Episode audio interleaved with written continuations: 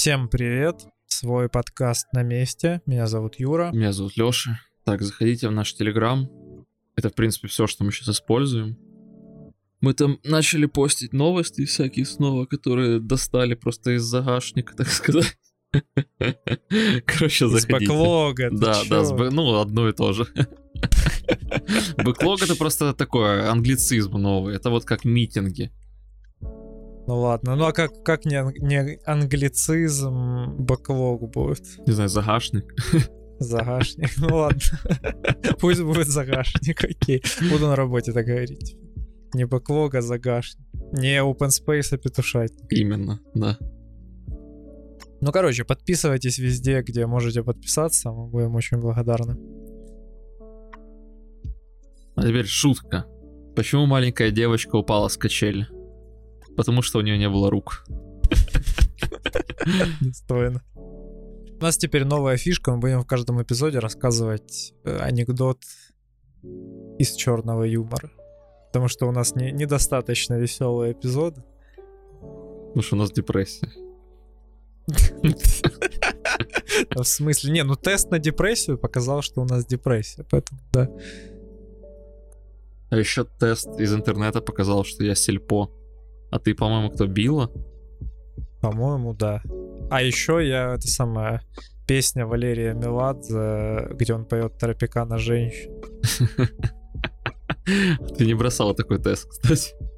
Ладно, я брошу, пройдешь. Да. Там прикольно. Ну, а, собственно, ученые из MIT, они тоже не скучают и создали модель, которая, ну, модель в плане искусственного интеллекта, да, эти ваши нейронки, там, ну, хер знает, короче, создали модель, которая превращает картинки 2D имиджи в 3D модельки Лего. Офигенная штука, по-моему, я, я бы реально воспользовался. Лего это круто. Не, ну слушай, это, это очень прикольно. Типа, собирать Лего это огромное удовольствие. А собирать Лего, которое вот тебе именно хочется, знаешь, не какой-то там набор, который, ну, придумал какой-то дядя, а ты такой, типа, ну ладно, вот мне вроде нравится, буду собирать. А ты все, что сам захотел, то можешь собрать. Ну, прикинь, там, да, вот есть у тебя там ебу, Star Destroyer какой-то, ты его просто сфоткал, или взял просто имидж с интернета, и оно тебе построило 3D-модельку. И, и ты знаешь, какие надо взять вот кусочки лего, чтобы его сложить. И не просто, типа, это э, та картинка, которую тебе предложили люди, а та, которую ты захотел. Вот это офигенно. Охеренное применение, прям. Не знаю, единственное лего, которое меня интересует, это тысячелетний сокол, который не достать и который стоит очень-очень дорого. Да не, ну почему не достать? В интернете, по-моему, можно Да, он заказать раскуплен. Ну, то есть, эм, обычно, обычно на всех сайтах его нет.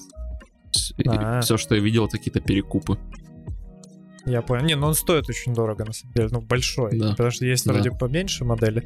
Но, кстати, в интернете есть э, сайтик, где можно найти модели, которые люди сами придумали. То есть, типа, вот у людей были детальки, они их, типа, сложили и выложили в инет, как, типа, складывать полную инструкцию. И там, например, тот же тысячелетний сокол можно собрать просто в уменьшенном виде, Мгм. какой тебе нравится. Прям офигенно. Но все равно там очень много деталей. Это надо быть фанатом Лего большим. У меня Да хоть и лежит вот загуглил. 10 килограмм, но все 10 равно. этого не килограмм. хва- Да, серьезно, у меня есть 10 килограмм этих э, кубиков Лего. Я вот загуглил, на розетке есть количество, с количеством деталей 7541, и стоит он 1000 долларов. О, ну это большой, да, это реально большой. Ну, а Он офигенно детализирует. И вроде как даже есть в наличии. Вот, тем более. Надо брать, надо брать. Ты Надо прикинь, брать. там, короче, он э, в несколько слоев.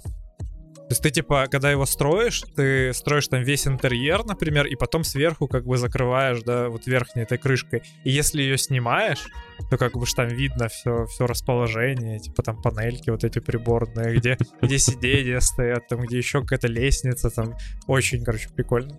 А туда можно поставить фигурку Хана Соло и Чубаки? Да-да, они в наборе идут. Они в наборе. Они, они там есть. Мы как-то отклонились немножко от темы оригинальной. Ну да, ну, короче, э, модель э, в чем заключается, что есть аутоэнкодер, который натренирован так, что он превращает 2D image в 3D вокселизированную модель. То есть не, про, не сразу в кубике Лего, а сначала в модель из вокселей. И только потом эта модель из вокселей уже конвертируется в конкретные кубики. То есть нам э, проще конвертировать эти воксели кубики, чем сразу как бы из э, картинки строить модель из кубиков. С каких-то пор ты объясняешь, как это работает.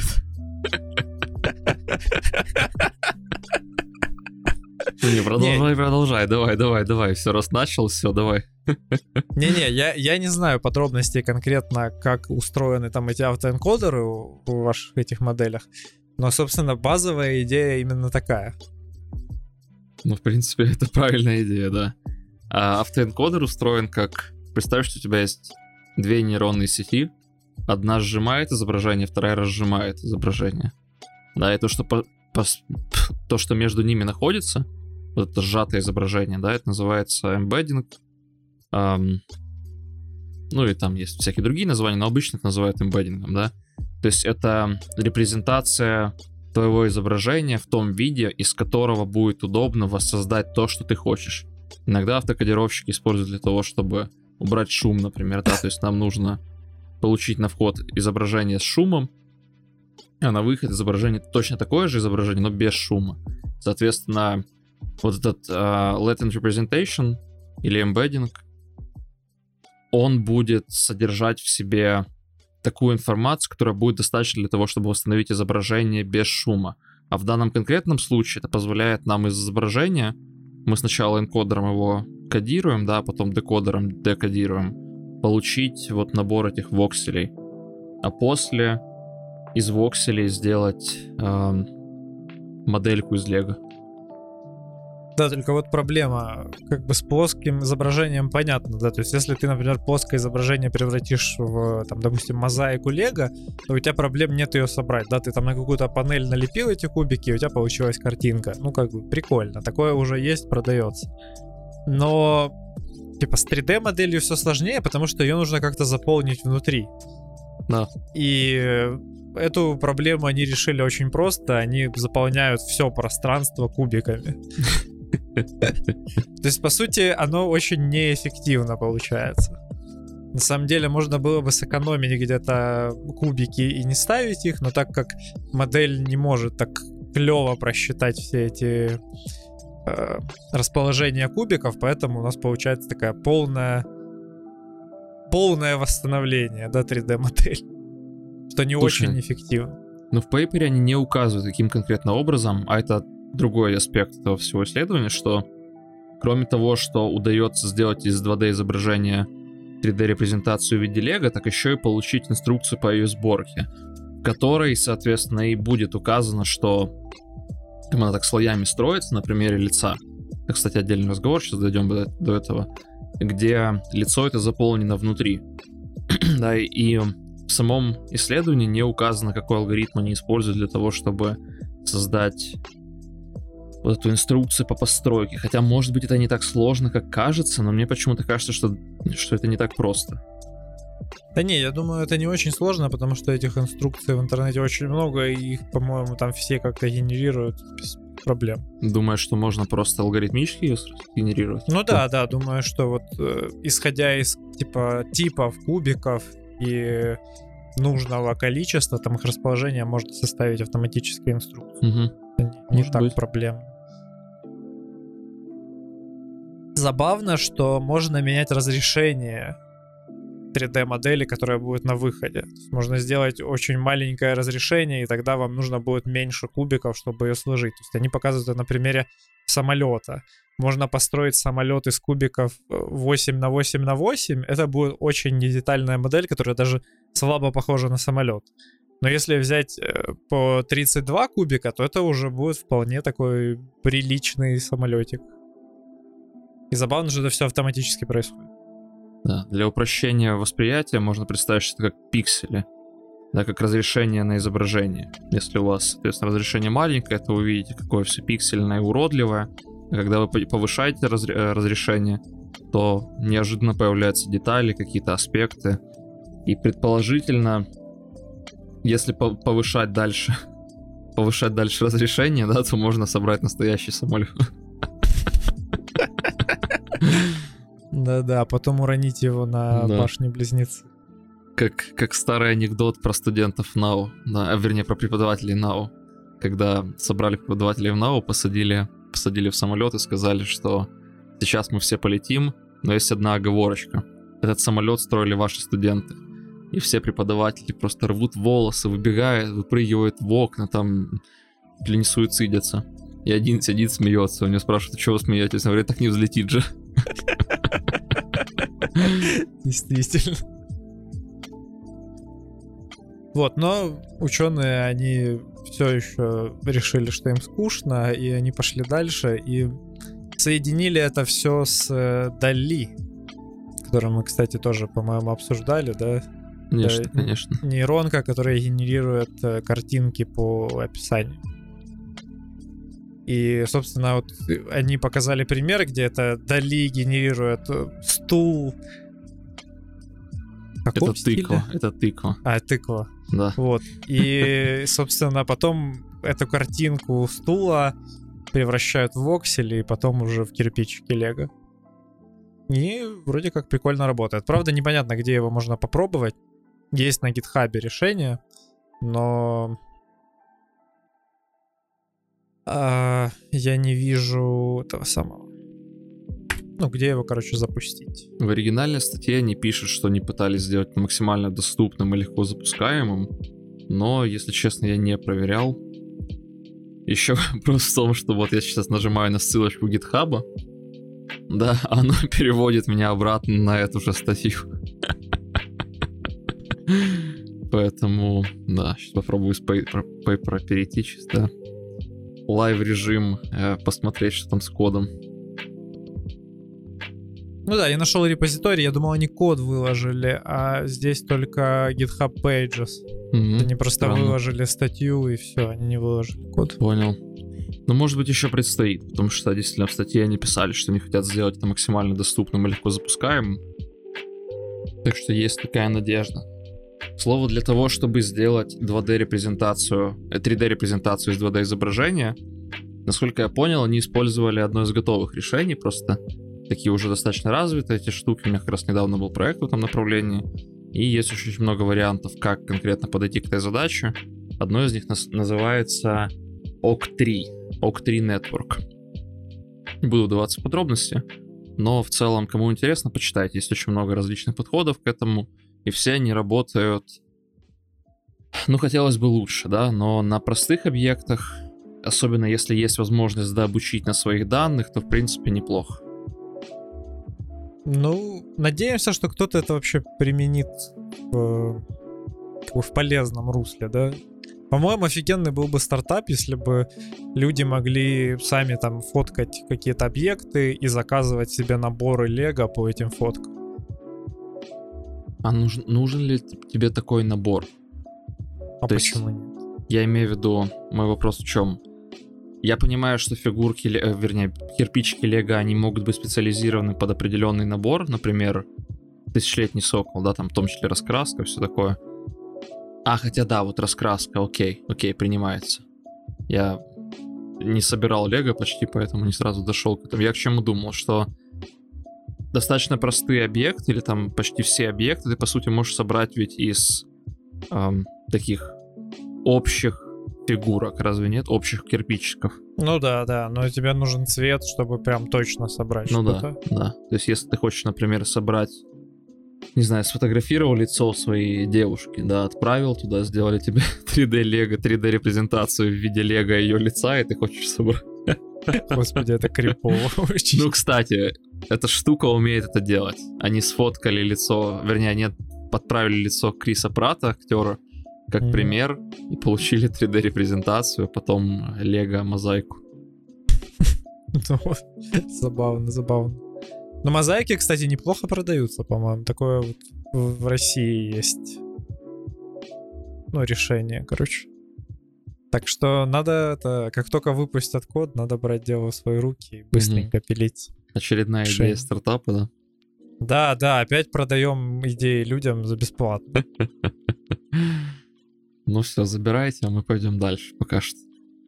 Да, запустим наши шаловливые ручки в грязь Apple и Epic Games. Да и не только их, по сути. Ну и не только их, да, конечно.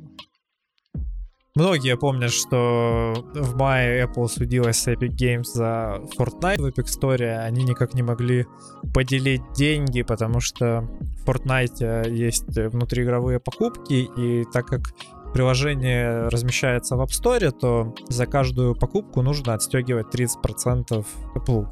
А, собственно, для Epic Games это очень много. Они решили, что надо, надо все это дело прекратить и как-то уменьшить э, кусок пирога, который забирает Apple.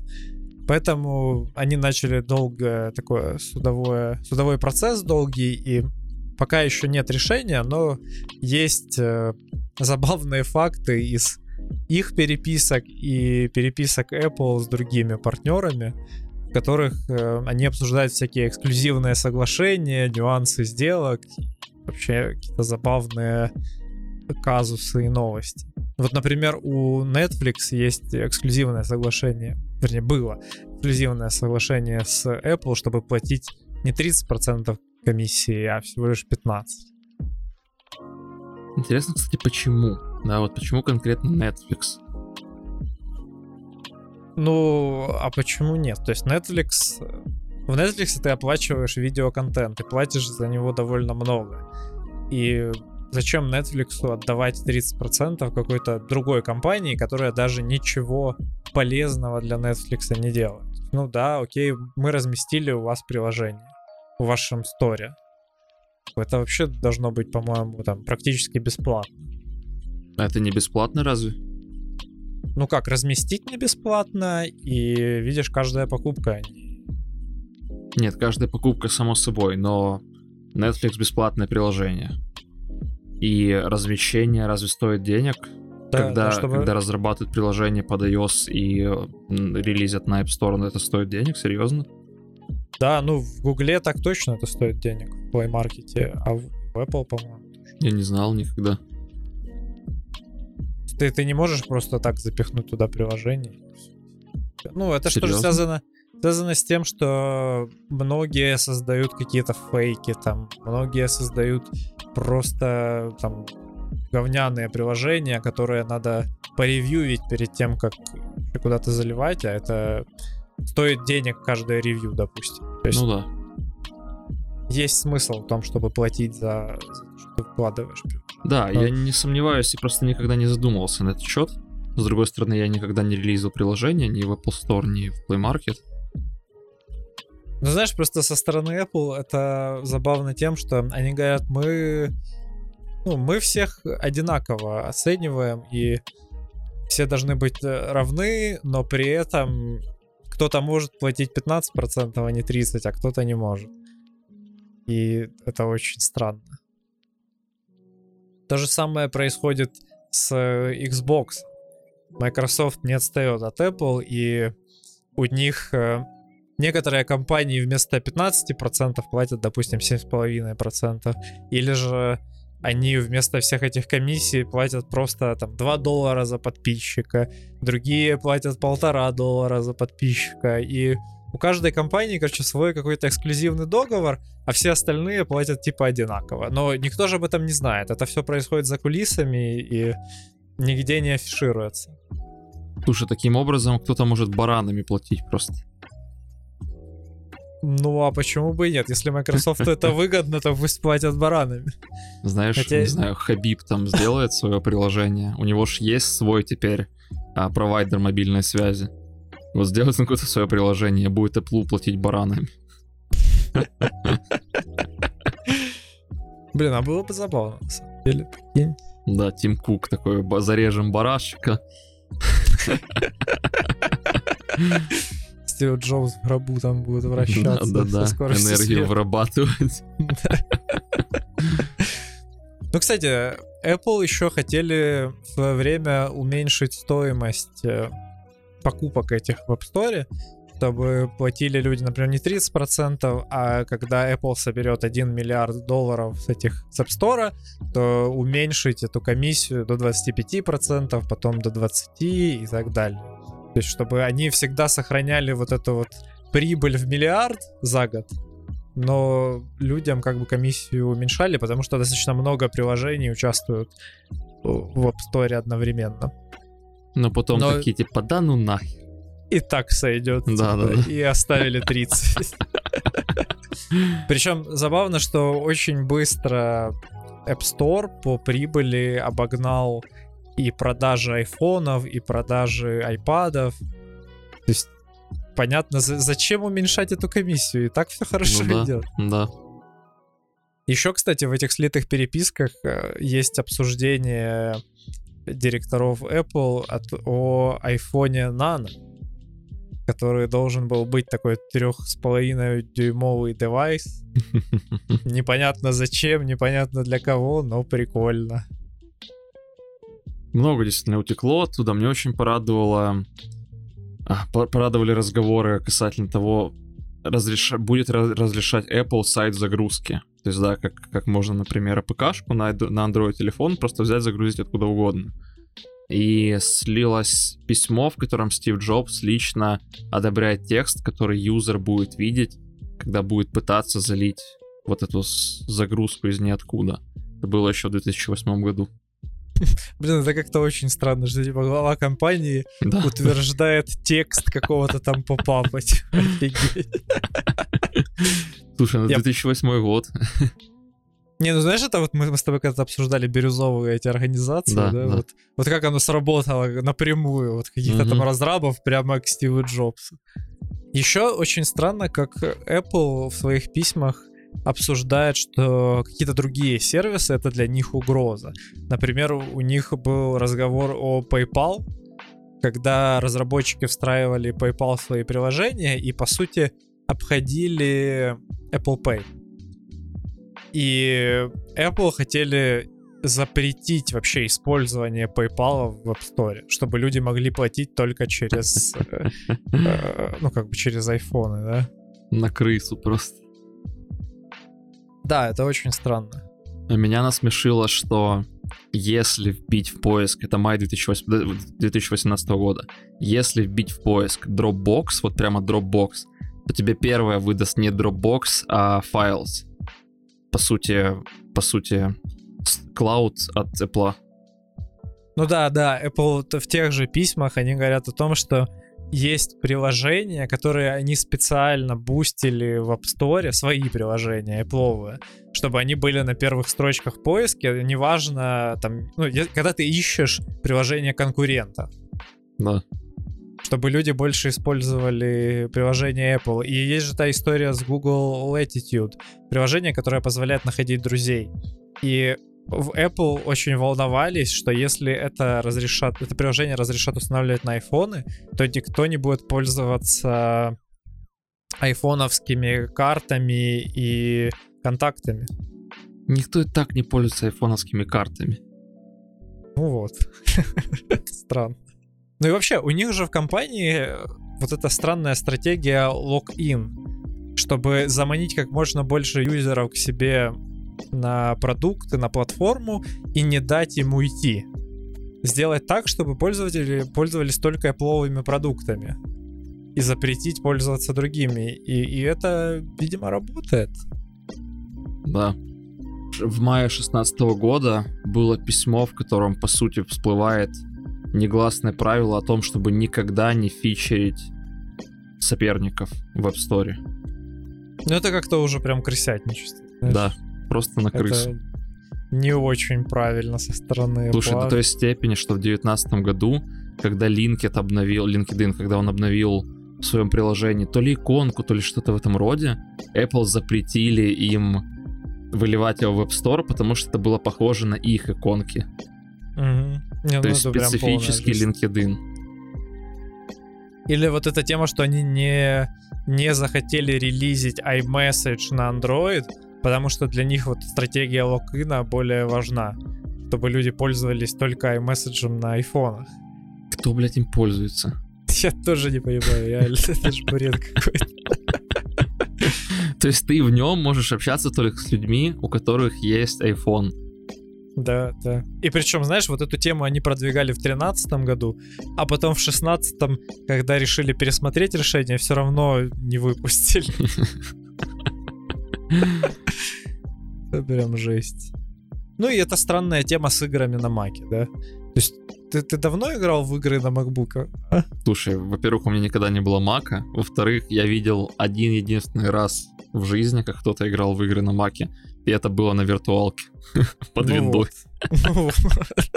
Я же в том же, их практически нет. То есть, да, есть какая-то индюшатина, которая там вот сразу выходит под Mac, но большие проекты никто не портирует. Да и, ну, как бы и аудитории там нет. И этот вопрос поднимался в 2015 году, и Apple сказали, что да, они пытались, но ничего не получилось.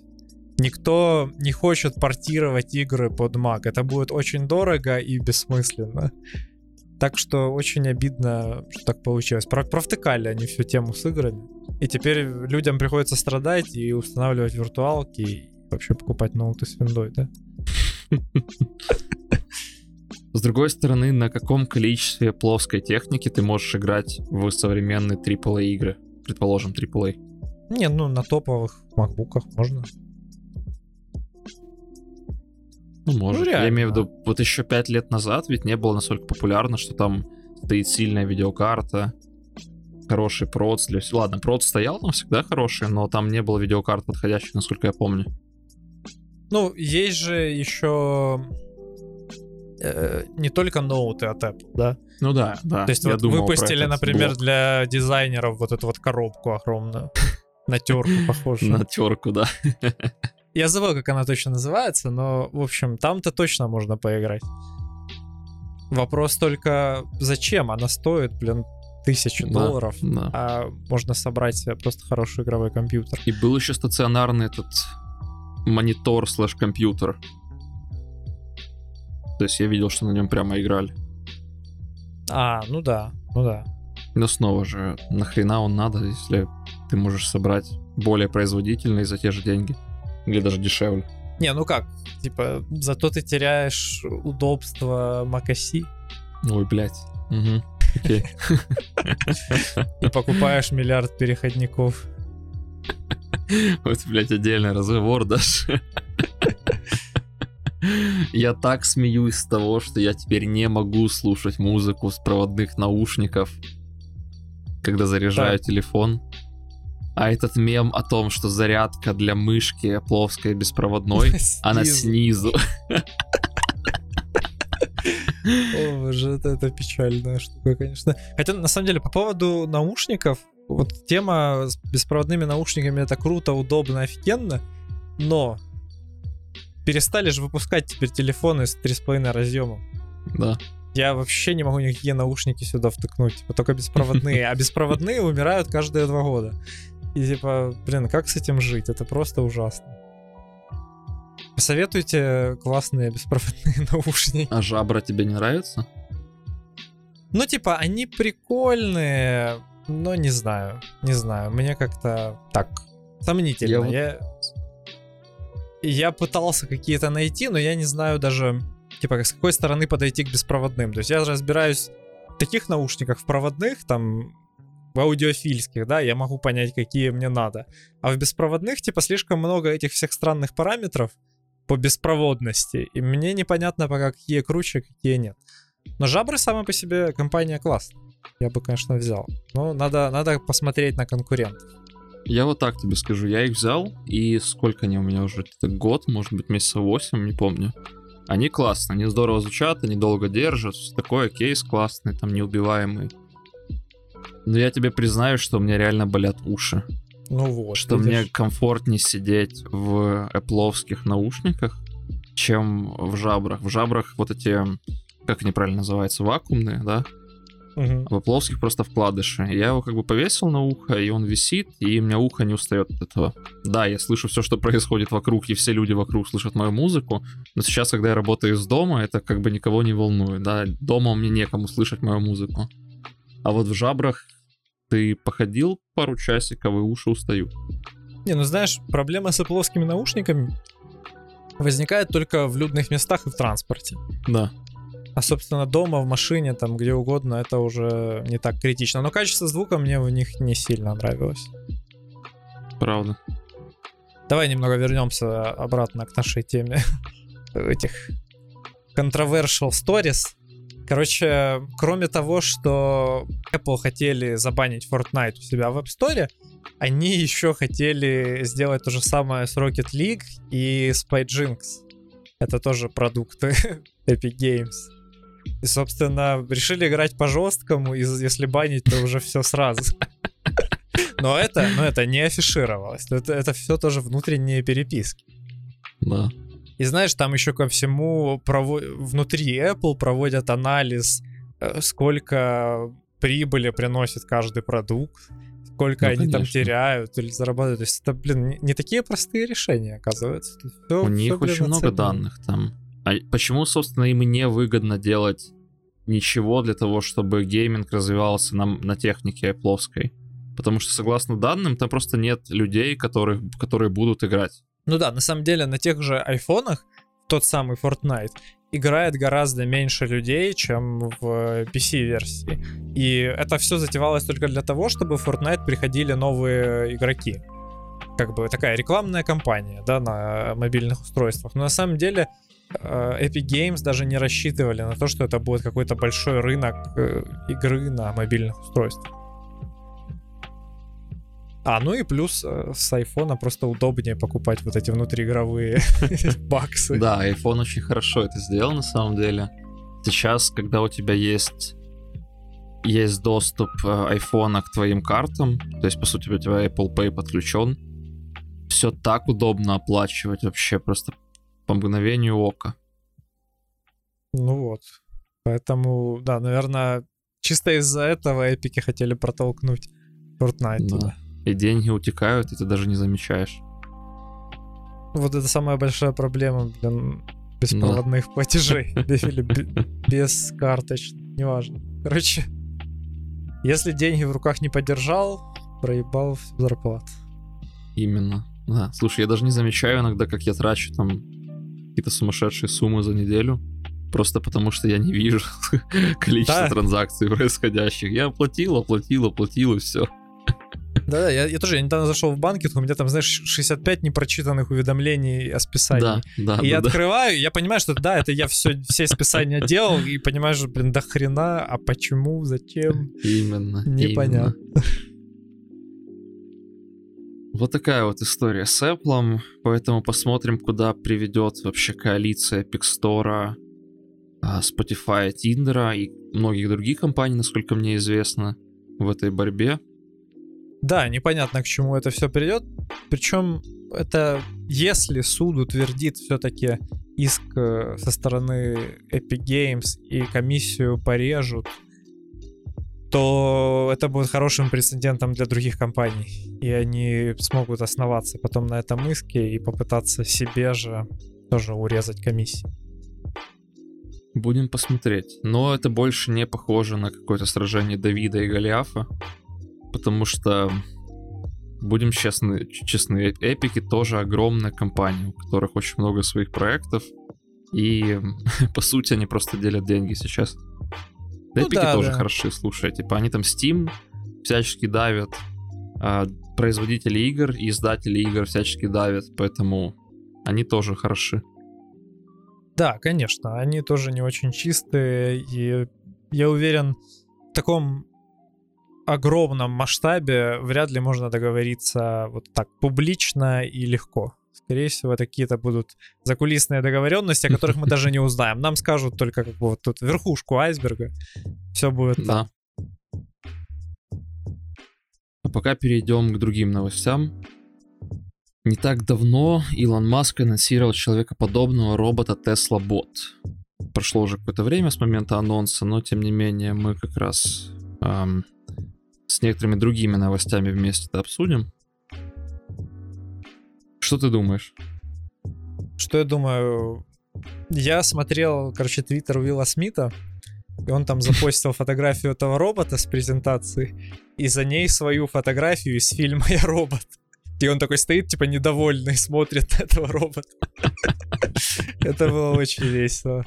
Но в целом, знаешь, идея прикольная. То есть, прикинь, у тебя есть робот да, дома, гуманоид, к которому ты подошел, типа, на лицо нажал там пару раз, выбрал какую-то там команду, приготовить покушать.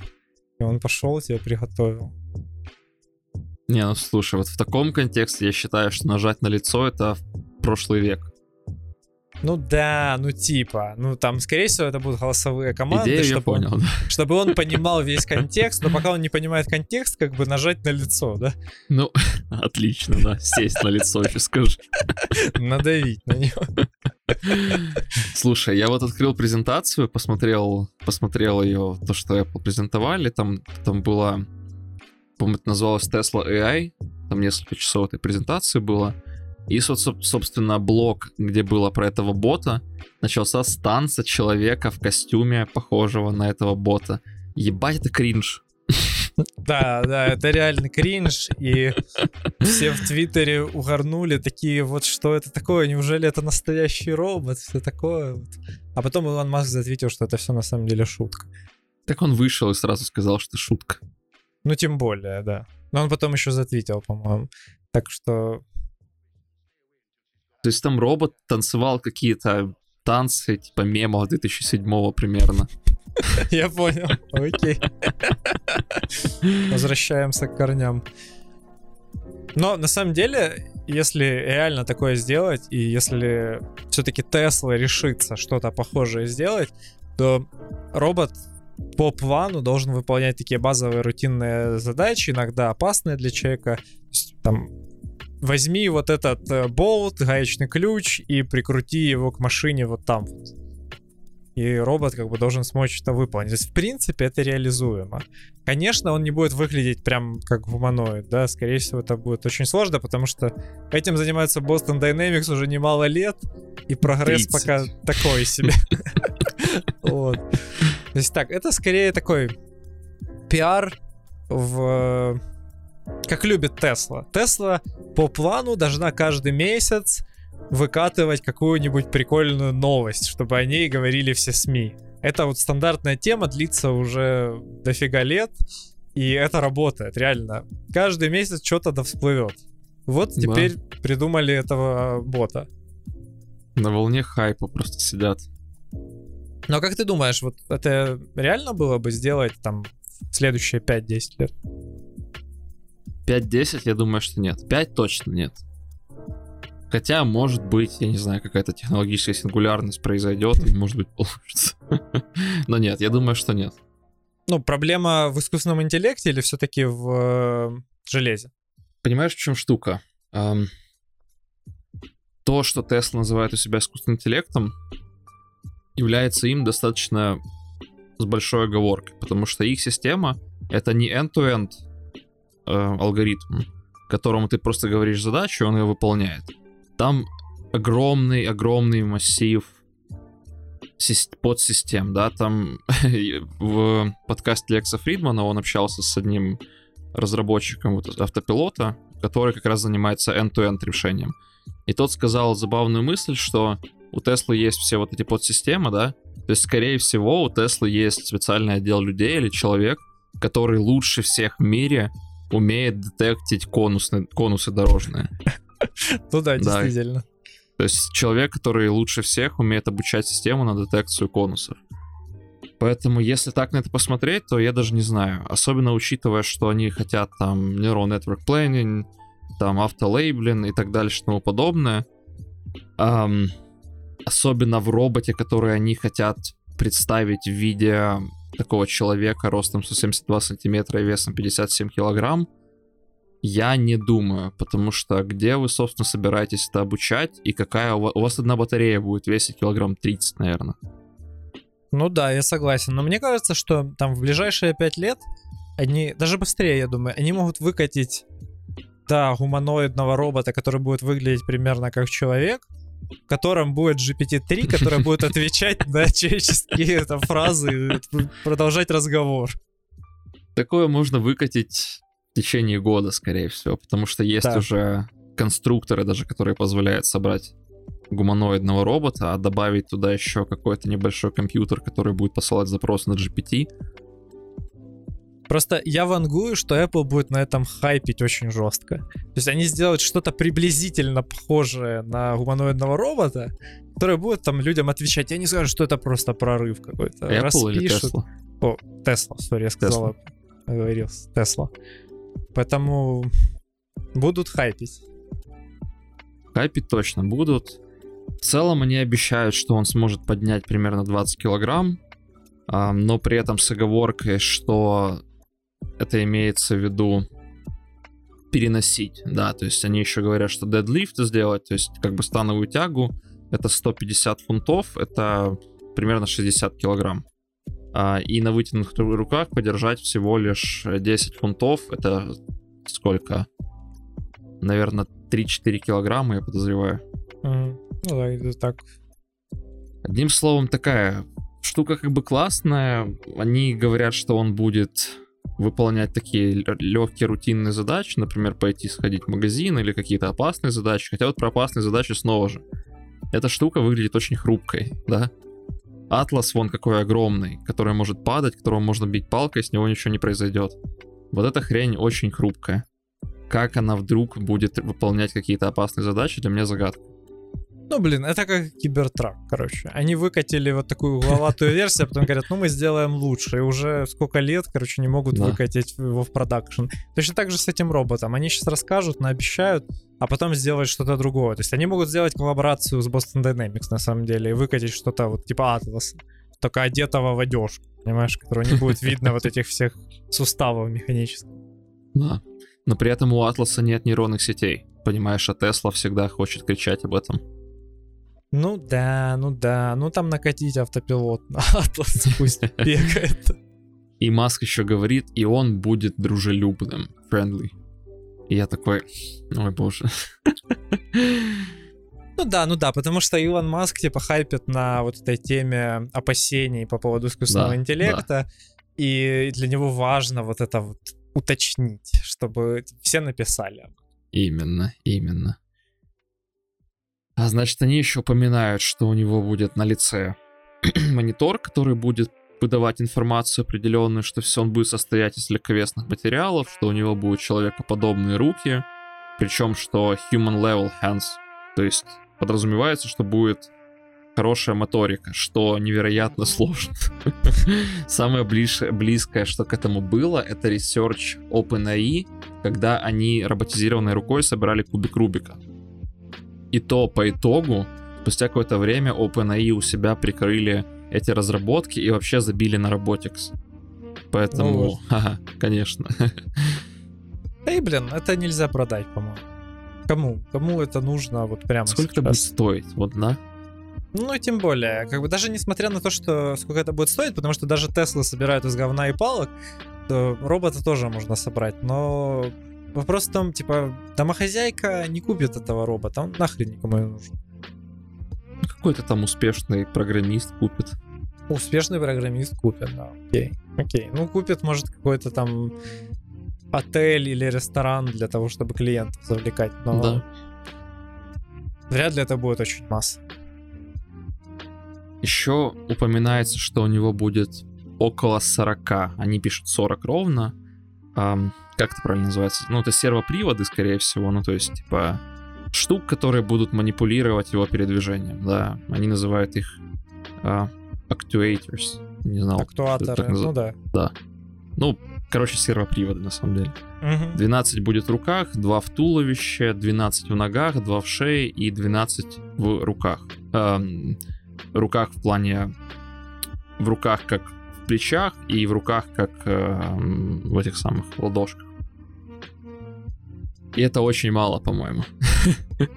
Не, ну как бы какая-то подвижность, да, довольно большая подвижность будет, то есть там степеней свободы много, но да, это не прям не огромное количество. Особенно в ногах.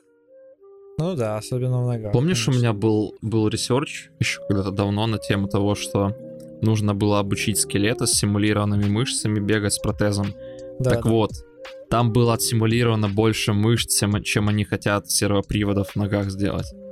Поэтому черт даже знает.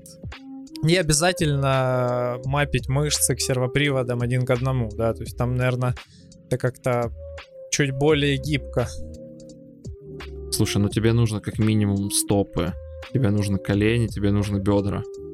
У тебя стопа должна поворачиваться миллион разных наклонов для того, чтобы удерживать равновесие. Особенно если мы говорим про человеческую стопу, которая действительно может вращаться как на шарнире таком. Ну да, да, то есть тебе придется использовать там какое-то количество приводов, чтобы дать ему энное количество степеней свободы, как у человека. Но тебе не надо будет заменить прям все мышцы. Скорее всего, там это чуть по-другому. Ну, мне так кажется. Я, Ну, может быть, да. я не знаю, как это на самом деле у них будет реализовано. Посмотрим. Да, будем посмотреть. А, еще он сможет ходить, ну или как бы бегать трусой со скоростью 8 километров в час. Мгм. Мгм. Ну, что-то так быстро Ну, для как робота. сказать. Для робота. Ну, для робота, да. На что Илон Маск сказал, в принципе, скорее всего, вы сможете его обогнать.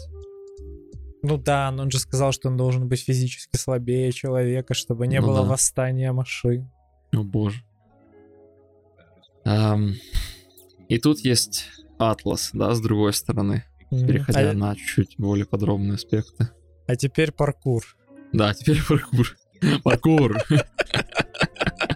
Ой, какой же классный мем. И офис вообще очень классный. Да, для тех, кто не знает, ссылочка на мем будет в шоу-нотах. Собственно, Boston Dynamics э, со своим уже небезызвестным роботом Atlas снова решили показаться на люди, и в этот раз они научили его делать паркур. И теперь Прям он... паркур. Да, прям настоящий паркур, как в 2004 как в всех этих, блин, клевых видосах, когда люди прыгали по крышам, падали, разбивались, было клево. И, собственно, что, я так понимаю, они добавили в Atlas, это то, что он теперь э, умеет распознавать пространство вокруг себя, неровности и всячески реагировать на них. То есть прыгать, переходить, переступать.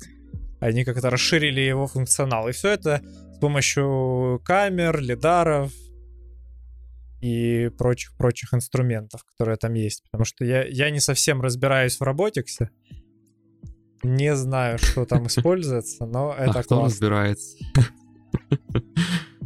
Не, ну ладно, на таком уровне, чтобы, знаешь, детально рассказать про Атлас, вряд ли кто-то Ну да. разбирается. Только специалисты из Boston Dynamics. Да. С другой стороны, не так много информации не публиковали. Они сказали, что действительно робот имеет алгоритмы перцепции, да, которые позволяют ему собра- собирать информацию с окружающей среды. Это, эта дата со- собирается с помощью камер и лидаров. И формируется для того, чтобы... Формируется, предобрабатывается для того, чтобы далее подаваться на алгоритмы decision making и planning physical actions, которые мы чуть дальше обсудим, которые сейчас используются в Boston Dynamics в контексте определенной библи- библиотеки, по- поведенческой библиотеки этого робота, которая хранит все возможные движения этого робота же. Ну да, и, собственно, вот весь его как бы perception, он э, рендерится с помощью точек в пространстве, и камеры, кроме того, что определяют туда, какие элементы находятся перед роботом, они определяют еще глубину пространства. Робот знает, насколько высоко находится какое-то препятствие, можно ли его обойти или нужно перепрыгнуть, и как он, он строит маршрут, собственно, основываясь на информации о глубине и о положении предметов. Да, чуть Это- точнее, эти камеры позволяют ему построить depth-мапу, которая генерируется как так называемый point cloud. Да, то есть это... Представьте, что у вас есть очень- очень-очень много точек, которые создают целое пространство, целые объекты. И таким образом робот видит среду. Но знаешь, что мне не понравилось, что вот эта среда, она очень ограничена. То есть он видит вот эту депс-мапу в коробке примерно полметра на каждую сторону. И знаешь, ну в жизни, вот если представить себе там, коробку вокруг тебя полметра с каждой стороны, то ты не очень много препятствий сможешь так преодолеть. Тебе желательно бы видеть наперед как-то. И вот тут странно, почему так сделано, потому что у него эм, вычислительной мощности не хватает, чтобы так много информации обработать и построить там у себя депсмапу.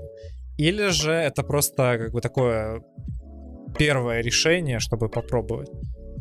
Слушай, я думаю, что дело все же в том, как происходит планирование движений. И может быть действительно ему не нужно иметь так много информации об окружающей среде для того, чтобы понять, куда и как двигаться. Ну смотри, то есть они показывают видео, где робот преодолевает различные препятствия, собственно, делает паркур, там прыгает, поворачивается, там разворачивается, все такое. И, ну, довольно сложная для робота дорожка. И как бы он не просто там по прямой бежит, да, он разворачивается в какой-то момент, он э, поворачивает влево, вправо и в какой-то точке определенной. И робот же не сам выбирает, да, куда ему бежать. То есть ему как-то расставили какие-то э, чекпоинты или ему дали заранее какой-то маршрут. Потому что если он видит в коробке полметра на полметра на полметра, то как он выберет этот маршрут наперед? Да.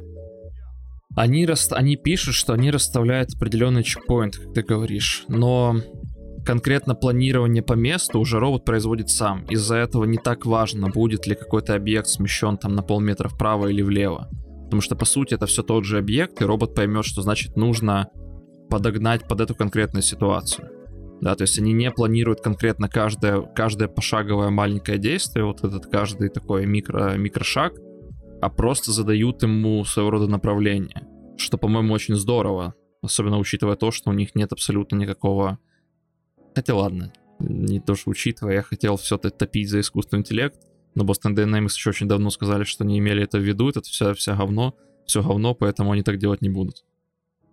Ну да, да. Ну и плюс, кстати, по поводу вот траектории движения, разработчики говорят, что много они перенесли в офлайн, когда робот заранее уже знает, как ему выполнять те или иные действия, чтобы сэкономить э, время на вычисление его маршрута. Поэтому те же бэкфлипы, когда он делает, он знает уже заранее точно, как их сделать, как он должен приземлиться в каком-то положении. Да, да. И это все возможно с помощью их так называемой behavioral libraries. То есть у них есть целые наборы движений различных с различными объектами, различными ситуациями, тем, как каждая конечность должна а, должна работать с другими конечностями, как она в каком положении она должна находиться, с какой траекторией двигаться и так дальше и тому подобное. Особенно учитывая, и это все учитывает эм, данные с перцепции робота. Да, и это, и это и позволяет им добавлять это и позволяет им, ему делать все эти трюки. Кроме того, ученые могут еще добавлять туда много, новые движения. Соответственно, там есть пример, когда он перепрыгивает через такую балку, типа, знаешь, как вот в детстве ты ставишь руку на забор и типа так перепрыгиваешь да, с забора, да? Соответственно, достаточно сложное движение, которое задействует все тело робота. И они могли, используя вот эти онлайн-вычисления, заранее просчитать эти аспекты, сохранить это все в библиотеку, сохранить это, эти траектории для того, чтобы в дальнейшем их использовать. И потенциально они смогут добавлять туда новые движения бесконечно.